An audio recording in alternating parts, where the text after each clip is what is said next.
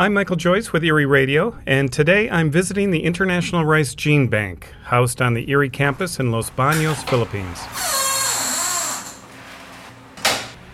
The temperature change from tropical outside to near zero Celsius inside must be playing with my brain. I find myself recalling a quote by Jane Goodall on wisdom. Paraphrase, she says, quote, It's awfully sad that with our clever brain, capable of taking us to the moon, we seem to have lost wisdom. And that's the wisdom of the indigenous people, who would make a major decision based on how will this decision affect our people seven generations from now? Well, indeed, we think of extinction a lot. Rory Sackville Hamilton is head of the International Rice Gene Bank, the biggest collection of rice genetic diversity in the world. And a lot of what we have in the gene bank is varieties that no longer exist in the field farmers don't grow them. They're, they're no longer wanted, even though they contain within them the genes that we need for, for progress. So it's strange, but a rice seed is not like a panda. It's not like a blue whale. It, it doesn't attract the public interest. Different types of rice doesn't attract as much interest as whole species going extinct. We're, we're talking about extinction of genetic diversity. At present, we have more than 118,000 rice collection. As about a dozen women sort rice seeds from around the world, I sit down to chat with Flora de Guzman, who manages the gene bank. When we receive sample, we are trying to evaluate whether they are pure, whether they are uh, there are some mixed samples. The seeds. And yes, the seeds. So we are documenting all of this we want to ensure the long-term preservation of the rice genetic materials, the different varieties of rice. So uh, people collect and then deposit here. We want to ensure that the materials will be readily available to all the users worldwide. So the people withdraw seeds from the gene bank. And we are providing this for free. The Gene Bank has two walk in coolers, each a little bit smaller than a basketball court. One is an active collection at zero Celsius for withdrawal by anyone who needs seeds.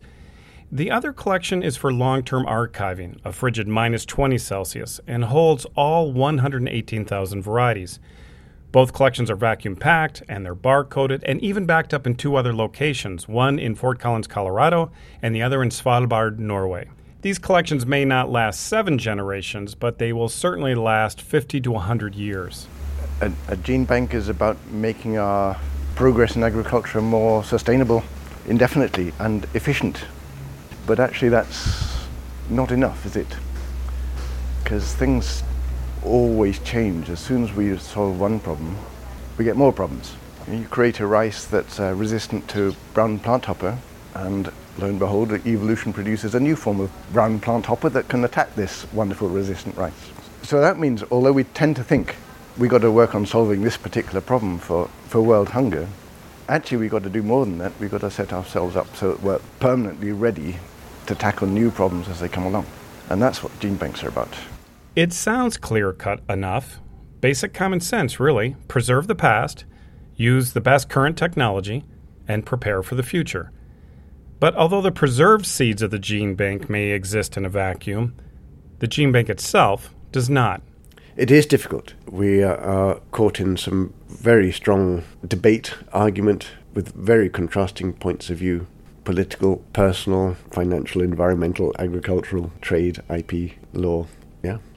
We have to be aware that what we have is highly valued by the countries of origin. E- even though the yields may be low, even though the commercial benefits, the commercial value of the varieties that we have may be very low, and not many farmers really want them outside the original communities. Nevertheless, there are sensitivities about what we have in, in our collection, and when we have to be aware of them and responsible. Then there is the issue of funding. Not easy for an entity that is part research laboratory, part library, part museum, and without question, a public service. So we can't actually live in the conventional research environment where funding goes up and down and up and down. We need reliable funding so we can conserve material reliably. And one of the special problems is that if you have a year where someone has decided not to give you enough funding and you lose material because of it, you never get that material back. And this touches upon a very human weakness, doesn't it? We tend not to miss those things we can't see or understand. We find it much harder to invest in long term returns than immediate gratification. Given the choice between a disciplined diet and popping a pill, which do we choose? The Gene Bank runs counter to all this. It is not part of our drive up window, just add water culture. When your mission is to feed the world in a sustainable way, the price for myopia is too high. We are very clearly thinking seven generations from now because we have to, because we're adapting so rapidly, we're throwing away things so fast, adopting new things so fast. And yes, that's what we do in the Gene Bank.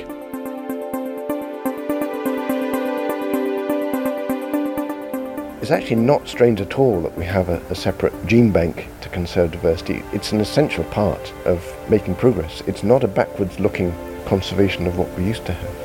It's necessary for looking forward to what we need for the future.